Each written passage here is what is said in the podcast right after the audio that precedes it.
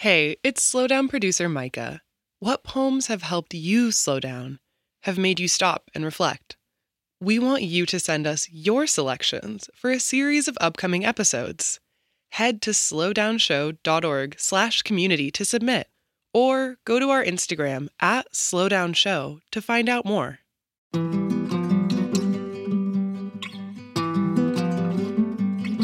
I'm Major Jackson, and this is The Slowdown.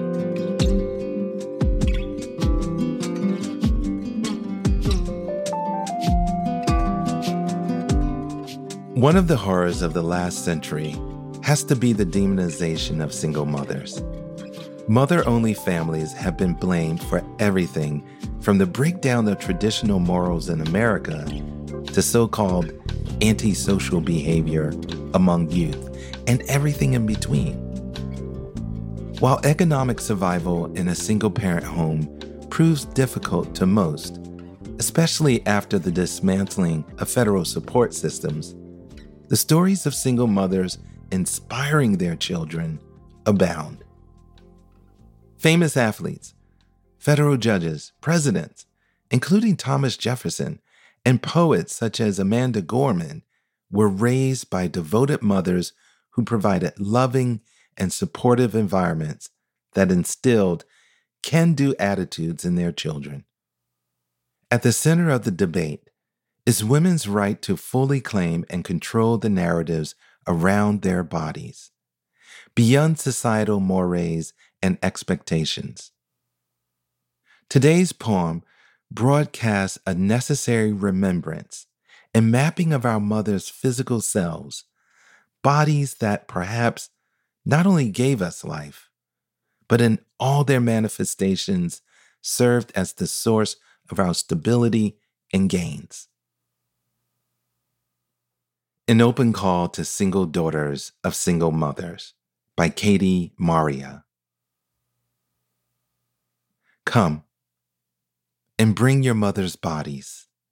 Bring her naked body and her clothed body, the body she had in the kitchen and on the couch, her walking out the door body, and her wake up body. Bring her tight jeans body, her cleaning body. Bring the drive you to school body, and the day job body in beige work pants. Bring her bathing suit body her parallel parking body, her laughing body, her popcorn shovel mouth body. Don't forget her brand new nails body and her disciplined body, the do your homework body, her packing body, her jealous and honest body, her vacation body, her long dress body when you graduated from high school and college. Bring her very own daughter body. The bare breast body and her mirror body. Bring her body in the glass shower, her sleeping body, her sick body. Leave Atlanta first home fast with your mother's body, danger the man, danger the stuck. You'll want to peel off her bronzed skin to hold her for the rest of your life. And bring the materials that go with her bodies. The white linen pants, rayon multicolor shirts, green spandex dress, leather jacket, bring all her purses with the hangy purse things. Bring each piece of jewelry, the giant costume rings, the one shaped like a dragonfly, and the glitter bangle bracelets. Bring the bedazzled baseball hats and the pile of strappy sandals her body sprays, her cigarettes, the pictures of you she keeps in her wallet, her daytimer, People magazines, and her cable TV box. The swimming pool she bought and the plastic storage bin full of your grade school stories. Grab all her drinks the big gulp Diet Coke, the McDonald's coffee. Her bodies will need a snack a cheeseburger, a whole chocolate pie. Don't forget her vitamins and orange juice, the grilled fish and asparagus. Don't leave any of her bodies behind. Pile everything into your Toyota Corolla. Give her travel body a travel pillow and get here as fast as you can.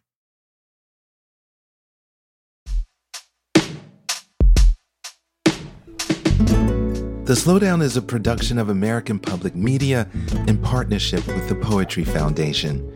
This project is also supported in part by the National Endowment for the Arts. On the web at arts.gov.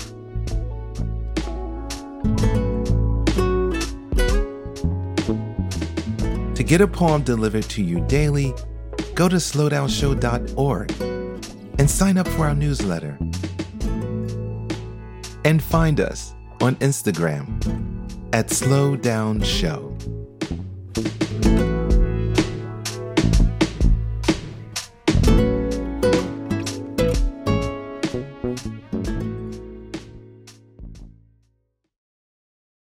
At a time when information continues to come at us faster and faster, sometimes you need to hit pause and rewind.